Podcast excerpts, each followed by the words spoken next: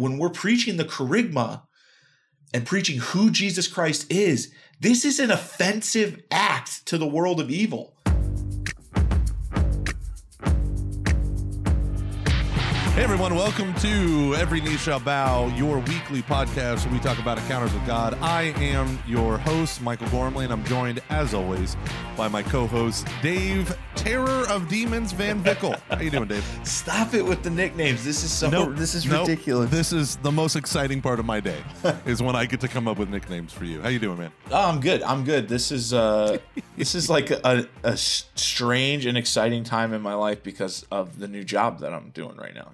It's like I've never had to worry about anything other than evangelization. I've had I've had a really cool boss for like 7 years who just would let me neglect every other part of my job besides evangelization.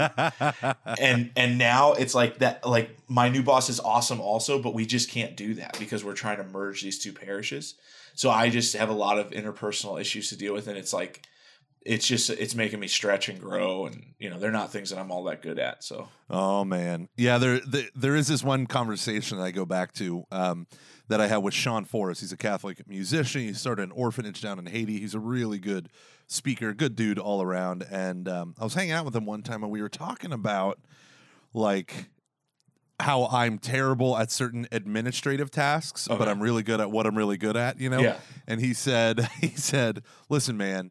He says, don't worry about those administrative tasks. Don't be terrible. He said, but the whole idea is you're not good at those things. Concentrate on getting better at the things you're really good at. And I was like, yeah. Yeah. But turns out on uh, performance reviews, they don't necessarily share that uh, share that viewpoint. oh i love it that's exactly right it's exactly right and it's just it's strange because um i tend to be such a bull in the china shop as far as i'm just so blunt about evangelization Right, right. And so like I've come to literally come into meetings where I like say, I feel like I should just give a disclaimer here. Like I'm I'm really not a jerk and I'm not a taskmaster, but I only care about one single thing. And that includes sometimes I have a hard time caring about feelings and you know, things like that. I only care about evangelization. And like you have to understand that to understand me.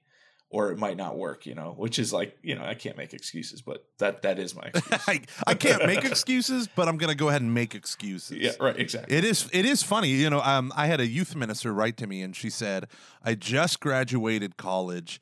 Uh, I love being a youth minister, but what do I need to do to survive at a parish?"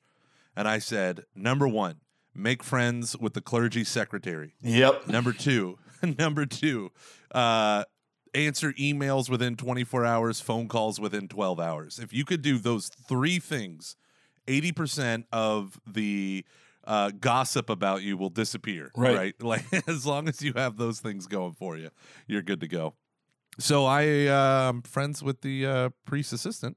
So I got You one. better, you better be. Yeah, yeah. So, anywho, today is going to be an interesting one because Dave is a clear expert here in this area. So, I think we're going to kind of mix it up, and I'm going to uh, maybe I'm not going to interview you, Dave, but I'm going to let you definitely take the lead with a capital L on this one. We are going to talk about spiritual warfare in the everyday Christian life, our common experience of fighting and resisting. Uh, evil, resisting And evangelization. yeah, And evangelization. Yeah, as yeah. a, but you'll see how it unfolds in the life of an evangelist, and not just in the life of an evangelist, but in every single Christian's life, right? So, how do you resist evil, whether that comes from the world of flesh or the devil? So, spiritual warfare is a big, broad topic, Dave. There's a lot of issues around it where people. You know, there's a lot of misunderstandings. Sure. I don't know about you, but I got all my spiritual warfare understanding from just watching The Conjuring and The Conjuring 2 and then The Nun. oh gosh, that sounds so scary. I know, right? All of those. No, I never watch horror movies. No, thank you. so no, thank you. So why don't you start us off? What what is spiritual warfare? So uh, traditionally, you kind of hit on it. Uh, the church would call spiritual warfare is that battle between man and those three things that try and draw us away from God, which would be the world, the flesh, and the devil. Um, and I think you know we oftentimes don't really focus on our life as spiritual warfare. One of the things I always like to point out is that it's it's much more than an analogy, right? So St. Paul will use the analogy of like running the race, or you know, people use analogies of like climbing a mountain or something, and those are analogies, but spiritual warfare is more than that. It's it's a reality, okay? And so um, I think it's an important point to for evangelists to understand that you know, in particular, we're not just you know trying to win some. We're not just trying to sell. We're literally trying to conquer in a certain sense, right? And so um, you know, we see from the tradition of the church, right, that the through sin the whole world is is in the, is in some sense in the dominion of the devil right? And so is kind of working against uh, this whole idea of having a relationship with god. And so it quite literally is a struggle between two kingdoms the kingdom of evil and the kingdom of darkness. And i love the quote by cs lewis i guess i can't call it a quote because i'll probably butcher it but he said that you know every second every moment of human history has been claimed by god and counterclaimed by satan uh, and and the church puts it extremely succinctly in Gaudium et Spes, uh, one of the documents of Vatican II. they say the whole of man's history has been the story of dour combat with the powers of evil, stretching, so our Lord tells us, from the very dawn of history until the last day. Finding himself in the midst of the battlefield, man has to struggle to do what is right, and it is at great cost to himself and aided by God's grace that he succeeds in achieving his own inner integrity, right? The whole of history is this story of the combat between uh, man and the devil, the world, and the flesh, you know, and and it's kind of seems like in this day and age, right, everything's pulling us in different directions. I think one of the key things to understand is as Christians engaged in the project of evangelization, introducing people. When I say as Christians, what I mean is everyone has a call to evangelize. Right. You are not allowed to not be a witness to Jesus Christ. Right. However, some people, it's not only the calling of their bap- rooted in their baptism, but it's also a specific charism that God has given you and a specific vocation, right? So me and you we have taken a much more active role than I would think an average layperson would take. Sure. But everyone is called to evangelize. So too, everyone is called to engage in spiritual warfare. Right. We are all called to be sober and alert and to realize that the world, the flesh, and the devil are are antithetical to God. So what do we mean by the world? Um, the world can be used in, in, you know three or four different ways, like just the natural space, right? The world, right? Right. The theater of the drama of redemption, right? Where Christ came for God so loved the world. That's the other sense. But then the world would use in a negative sense, worldly, right? Means specifically arrangements of power without God present, right? So the Roman Empire, where it was essentially a self worshiping, self referential empire, right? The world is this entire system built without the need for God.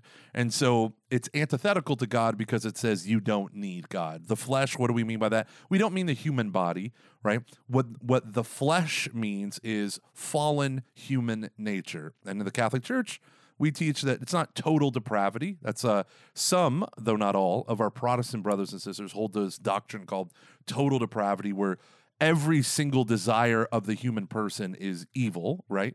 Now, we would hold that it is, we are concupiscent, we are bent towards evil, but we are not ipso facto completely, totally, and utterly evil. So, this understanding of the flesh is its desire towards that which is comfortable and pleasurable and not necessarily to that which is good.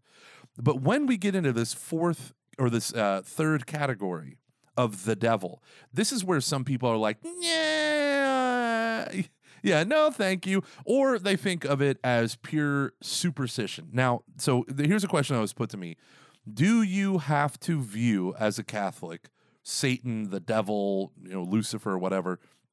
Can that be a merely um, like an abstract way of viewing evil, or is it a personal being? No, that's a that's an article of faith. So you look it up in you know one of the dogmas of the church. You're going to have to believe in a personal evil, right? So uh, this is a common thing that people do is they they say that the devil is like the personification of evil itself and we just use it as use that name because it's easier to talk about a specific person and kind of make it into a myth that explains a lesson but that's not the case right we we know very clearly the story of the fall of the angels, right? That uh, God created the angels and gave them a test, and there was one angel in particular who led a revolt against the uh, the God who created them, who uh, being just consumed by pride said, you know, in little T tradition, I will not serve, right? I will not serve. Uh, I want to make myself God. And so we, we, we hold that that's that's Lucifer and that you know that he was you know the the the head of the fallen angels. So yeah, I mean we very much it's it's a dangerous thing to try and depersonify the devil, right? Um, although again, just like we've done, you know, messed up our view of God in culture, right? We think he's like an old man sitting on a throne with a big white beard. The devil has been totally, completely, right? Uh, just like kind of cartoonized, right? We think of him as like in like red tights with like a pitchfork and little, you know, horns and things like that, right? This is this is not what we're talking about. We're talking about a, you know, purely spiritual being that is bent completely on man's destruction.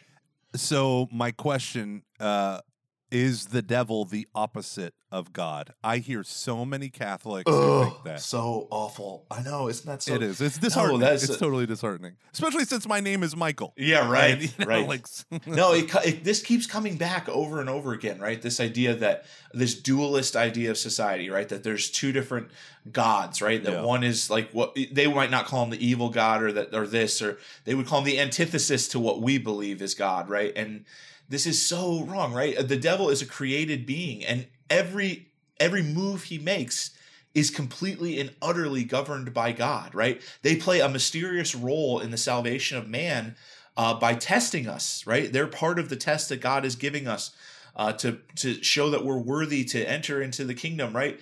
And so they play this mysterious role, uh, but it's all controlled by God, right? Everything He can't do a thing without God's permission, and obviously God does not will evil. He doesn't, but they play this mysterious role in the testing of man for salvation, and he he couldn't do a thing. He couldn't do a thing without it. Um, you know his and and in fact we we're taught definitively right dogmatically that jesus christ won once and for all a victory against the kingdom of evil on the cross each victory that we have in our own life is that victory right so jesus christ wins that victory over satan on the cross and gives that almost like a present to his bride the church. And as we enter more into the church we we enter into that victory. And so each little victory that happens in our own life when we gain freedom when we you know start to make progress against sin that is the victory of the cross being applied to us today. Uh, and this is why it's so so so important right to understand that because the, satan plays a, a big role in evangelization and in our spiritual lives a big you know negative role but to remember that god's love wins the day there's no there's no struggle here right as far as uh, between God and Satan. The struggle is in our own lives uh, with surrendering to God fully.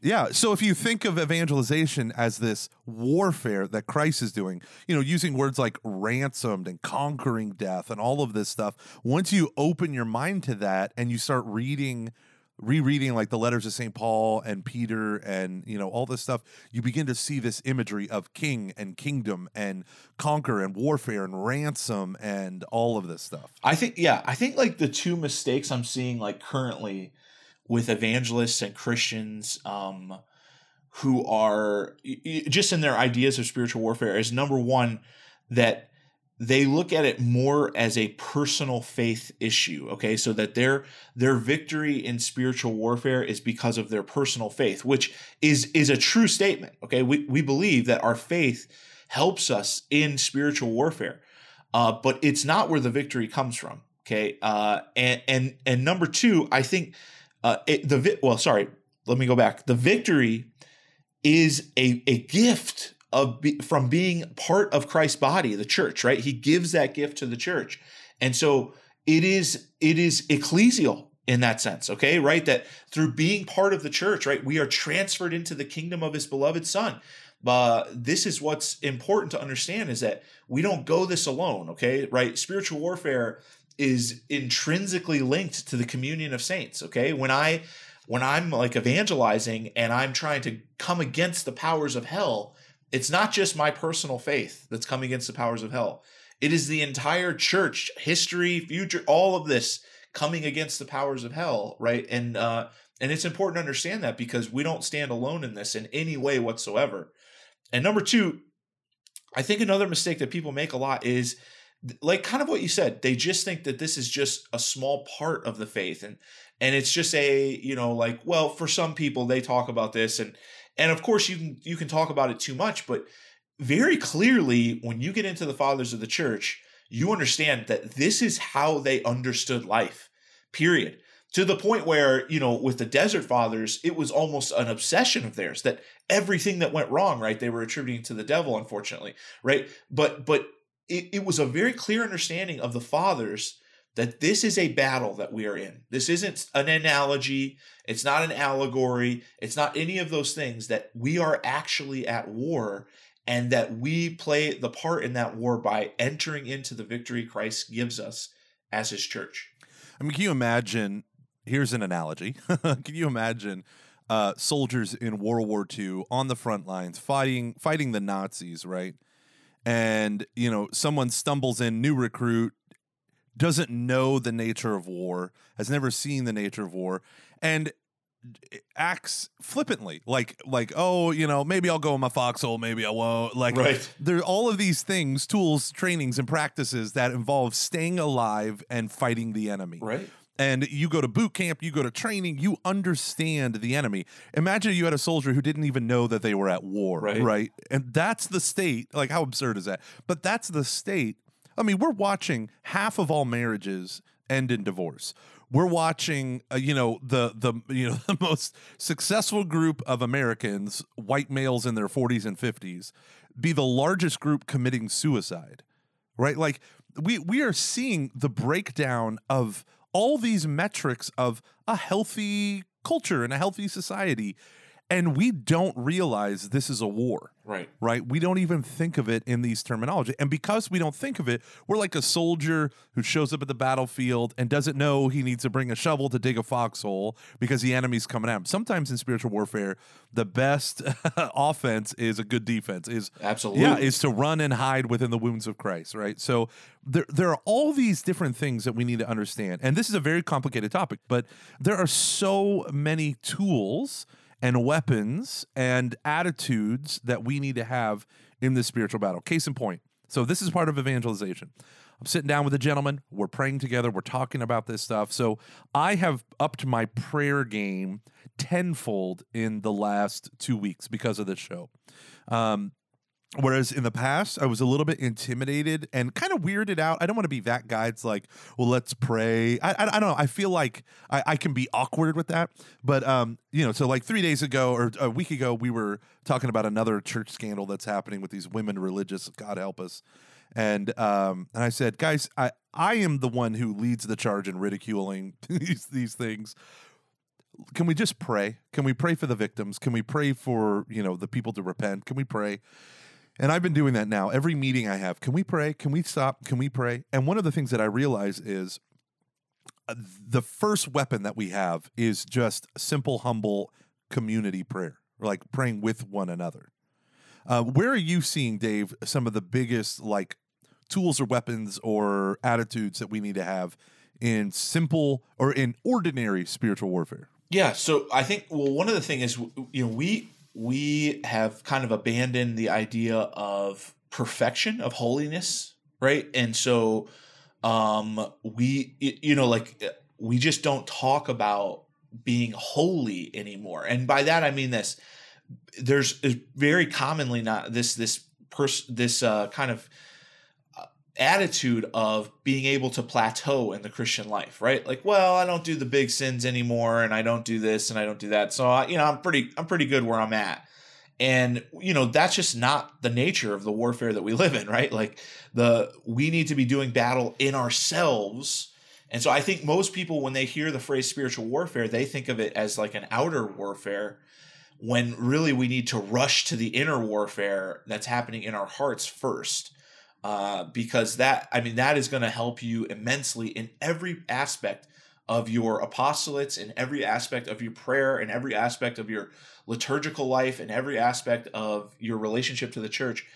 is winning the battle of your heart first before deciding to go out onto the front lines and and conquer you know publicly or physically in a certain sense right Yeah, and going right along with that. So, um, when I talk with people who feel like you know they are burdened by an un- undue temptation, right? Like something's disproportionate in their past in their life, you know, and they are quick to blame the devil. One of the things I say is, um, we need to uncover and keep uncovering the lies beneath the beneath the lies. Right. Like St. Francis de Sales talks about when you go to confession, you find yourself confessing the same sins over and over again do a longer reflection, a longer examination of conscience, but ask yourself this question why that sin over and over again? Like, why do I lie, even if they might be little white lies or whatever? Why do I find myself lying?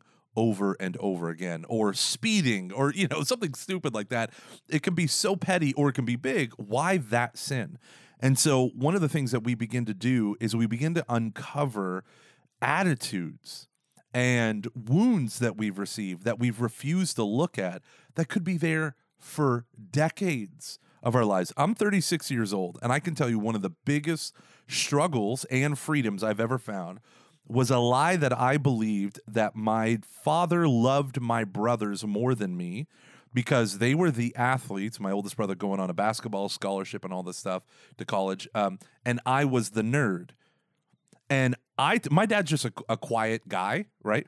So I took and I'm and I'm a loud, dramatic human being. I mean, I have five podcasts. Um, so I took his silence to me as being a judgment and me being found wanting. So somewhere in my tiny little adolescent brain, I got in this in my mind that my father doesn't love me as much as he loves Chris and Brian. So there was this comparison with them. There was this all of this stuff. But then within that, I found that that was the root of my desire to look at pornography because it's like I don't feel like a man because I'm not loved by the men in my life. Therefore, I'm going to go do that. And it brings this demonic distortion Right. that is so huge. This is part of our spiritual warfare is gaining in not just like um gaining in self-knowledge that's not just self-referential. It's like, Lord, I want to know this about myself so that I can uproot it and speak truth to these lies. Yeah, absolutely. And what what Satan's doing is just pushing, pushing, pushing back into those lies, right? He's just constantly trying to push you back into it. And I, what I found is that one of the tactics of Satan is always 100% the first thing is they try and mess with your view of God and and, and your view of how God views you. So like in your story that's exactly what he did, right? That Yeah. he's messing with the way your dad views you, which is exactly, you know, I mean it's it's you know, we can connect to the way God views us. And so I found that all the time. In fact, working with people who um you know, who are spiritually afflicted, people who are experiencing ex- ex- severe, severe demonic attacks in their life, it is very common for me to say to them, "Oh, were you baptized?" And they'll say something like this. They'll say, "Oh, I, you know, I was, but then I, you know, I did this ceremony or I committed this sin and I like unbaptized myself." Or, or they might say like, "So God doesn't love me anymore." And I'll say, "You know, do you, do you realize like that that's not possible, right? Like when you're baptized." a covenant was created and it's not a contract it's not like a handshake it's not an agreement it is an actual covenant that god must honor and there is no chance it's not possible to unbaptize yourself it's not possible to to come out of the effects of baptism in that sense right uh oftentimes just that knowledge is enough to free those people because it so rapidly puts them in the perspective that we're supposed to be Satan is always going to try and attack how how you think God views you, you know. And that, I I love it. There's always that like cheesy meme on Facebook that said God uh, says God's not mad at you, God's mad about you, or something like that. And I love it because even though it's like this cheesy meme, it's like that is so true for so many people. They believe God's mad at them, and this is a clear, clear tactic of Satan. I see it over and over and over again in people's lives, especially those who are severely afflicted.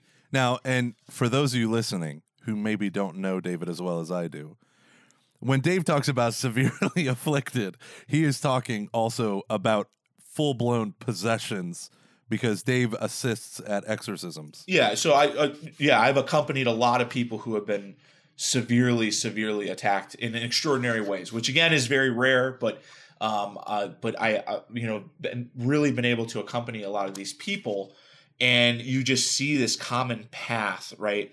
Of the Satan just attacking their understanding of how God looks at them, and then also even attacking, you know, their understanding of how other Christians look at them, right? So they think they feel like they're constantly being judged or something like that. Yeah, and so this is the need to constantly repropose repropose the gospel. Let me say that again. This is the need to constantly repropose the gospel, uh, because um, a false gospel is Pelagianism, and Pelagianism. He's a Pelagius was a, a priest theologian in the Catholic Church who was excommunicated, and it's or not excommunicated, but he's a heretic. And his whole idea is essentially that Christ was not savior; he was the moral exemplar. And we fell. The original sin of Adam was simply his bad example imitated by all of humanity. So Christ gave us the ultimate heroic moral example. And so the problem with So that evil, theology, evil. right? The problem with that theology is it means that Jesus isn't a savior. You save yourself by your morally good actions, which completely contradicts everything in scripture about Christ coming as the king to ransom his people, right? This whole notion of his saving death. And so when we enter into this understanding of who Jesus is, often what we have to do is repropose the gospel to people who think they know it because so many Christians will say things like, "Well, I used to be a Catholic, but or I yeah, I was baptized, but I did these, you know, things that, you know, ritual. I like how you just casually throw out these rituals, like because you deal with Satanists and stuff. So, oh yeah, totally. The, the rituals, like, what are you talking about? I think he's talking about like the Super Bowl rituals, like what kind of food you Right, right, right. Um, but this whole idea of attacking your identity, won for you, purchased for you, ransomed for you by Jesus Christ, which can never be taken away. I mean, scripture is very clear. We can be faithless, but God is faithful, for he cannot deny himself. And so, um, constantly returning to that basic gospel message. You said something to me years ago that I think of all the time, all the time, which is you said the uh, one of the the powers of exorcism is you the priest uses these prayers basically to beat back the demon's control over a person so that you can evangelize. them. Right, right. It's kind of like you know they can get their head above water for a minute because you know the the demon is like weakened. And, uh, you know, you got my blood pumping here because so this is why, brothers and sisters, exactly what Gomer just said. This is why the Blessed Mother is so important in spiritual warfare because Mary is the mirror of dogma, right? She she affirms and protects everything that Jesus Christ is. And this is why she's so powerful against evil because Satan is always trying to distort who God is and how he views us and how we view God. So all of the great heresies, all of them were a, a, manifestation of inner spiritual warfare uh, happening, just raging. And this is exactly the way the church understood this, exactly the way the fathers and the, and the great saints who preached against these understood it as spiritual warfare.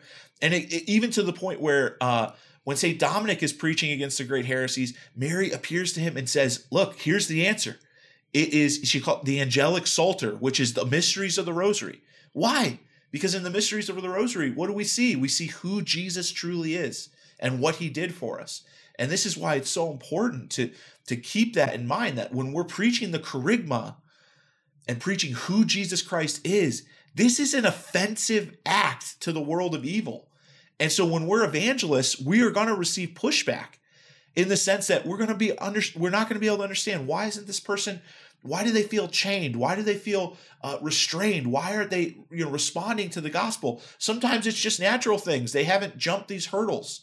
But we have to as mature evangelists say it's also possible that the devil is trying to hold this person back. And not not just possible it's happening. And we have to be prepared for that. We need to be ready to pray against these things and, and to understand how to deal with those things. Uh, this is this is the faith of the fathers and reaffirmed again speaking of by the council fathers of vatican ii vatican ii talks about the devil in several occasions. The council fathers understood it exactly the same way right? That the devil is trying desperately to distort who jesus christ is. Why? Because if we don't know who jesus is we don't know what he can do for us if we don't know what we can do for us, we can accept that redemption that he gives us. Yeah, so First Peter chapter 5 verses 8 and following. Be alert and sober of mind. Your enemy the devil prowls around like a roaring lion looking for someone to devour.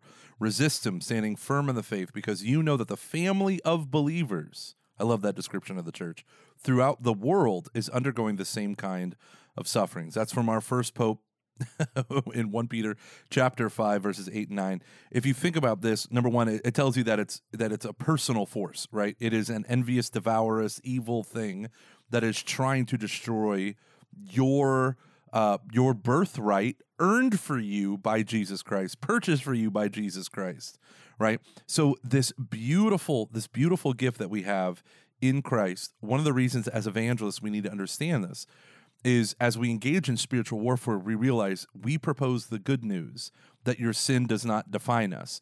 The devil is proposing the bad news that all you are is your sin, that repentance and forgiveness is never possible. Think about Judas and Peter.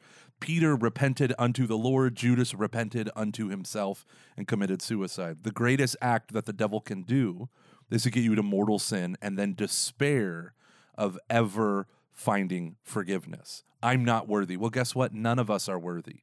None of us are worthy of the death of God. But when we surrender to that, then we realize, who am I to keep this gift to myself? So I want to wrap it up uh, with uh, right before we go to commercial and then head out to our take fives.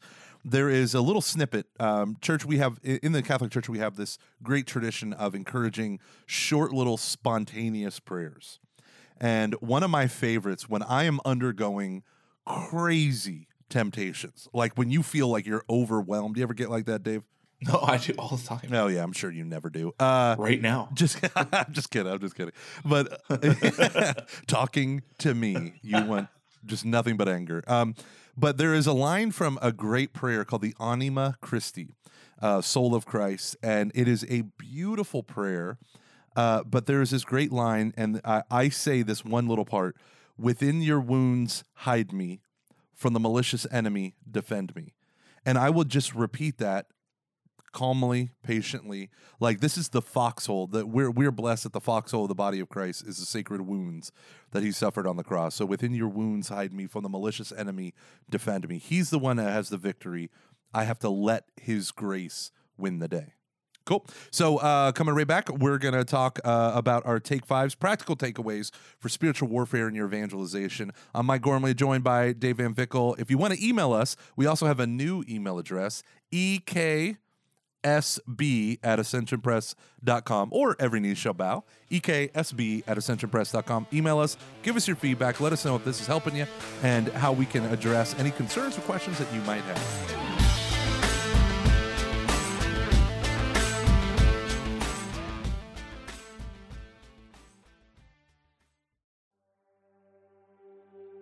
Wouldn't it be nice to have a Bible that actually explains how to navigate it and make sense of it? A Bible that includes a detailed plan for how to read it with a page layout that's designed for study and personal devotion? Now, for the first time ever, there is a Catholic Bible that does just that. A Bible that incorporates the same color coded learning system that has proven so effective in the Great Adventure studies. I have had the privilege of working with some of the most talented biblical scholars of our day, Mary Healy, Andrew Swafford, and Peter Williamson, to create the Great Adventure Catholic Bible. This Bible makes the complex simple as it guides you through the narrative woven throughout salvation history. The translation is the Revised Standard Version, Second Catholic Edition, an elegant, accurate, and modern Catholic translation. The Great Adventure Catholic Bible is perfect for your personal devotion and Bible study, or as a gift for friends and family. If you want to understand sacred scripture and be transformed by the Word of God, then this is the Bible for you. Pick up your copy at ascensionpress.com. All right, we are back talking about spiritual warfare and evangelization, and we've got five practical takeaways for you to take this week, uh, dealing spe- specifically with this topic. Right, uh, it's it's a practical thing, right? This is happening. If you're evangelizing, you're experiencing the battle between uh, the gates of hell and the kingdom of God, right? So we want to make sure that you understand a little bit about this as you're out there uh, battling for the Lord. So we're going to give you some uh, some practical takeaways here. A lot of them have to do specifically with uh, with spiritual warfare. Yeah. So number one, my homeboy, pray the Saint Michael the Archangel prayer. Um, at my parish, ever since the summer of scandal broke, we have been praying the Saint Michael the Archangel prayer at the end of every mass as a community. It is a powerful, so powerful good. prayer. That's it's so one of several Leonine prayers that's attributed to Pope Leo the Thirteenth, who should be a saint in my in my estimation. Um, he uh, there's a great story behind it. I'm not going to go into the story, but the Saint Michael the Archangel prayer, you should have it memorized if you're if you if you are uh, taking this fight seriously. So that's number one. Number two, uh, just like uh, Gomer was talking about, right? Saint Michael is one of a host of heaven, many angels who are there to worship God, to uh, interact with humanity, and to help us get to surrender to Jesus Christ. Uh, and we've kind of lost a lot of our devotion to the angels. And so for number two, I want you to rekindle your relationship with your guardian angel, okay? Either by memorizing a, a, short prayer to your guardian angel or starting to learn a little bit more about what guardian angels are and how they help us and how they interact with us. Um, and again, remember, you always want to keep it in balance here. Your guardian angel's not is not your secretary. Or you can't you don't want to send them for tasks or things like that, right? Uh, or your guardian angel has one purpose, and that's to help get you to heaven, and uh, you know to make sure that you're you're developing a clear and and, and a, a, very ordered relationship with your guardian angel because uh, he's our ally. He is our ally. Quick question that I know some of our listeners are going to ask: Should I have a name from my guardian angel for my guardian angel? Which is no, no, no, no, no. The church definitively has said that we are not to name our guardian angels, right? They're not a pet. Naming is a sense of power over a thing, right? If I create a child with God, right, then I can name my child, but we did not create the angels. Uh, and so we should not do that. I, I also would caution you against asking your guardian angel to reveal it to you. Maybe if you if you're Padre Pio or if you're a saint, then I think that might be safe. But in other cases, I think I would I would just take the the little t tradition of the church with the angels and and follow it to a t right? There you go. Um number three i'm gonna say um just do some light reading right? You can literally just google this.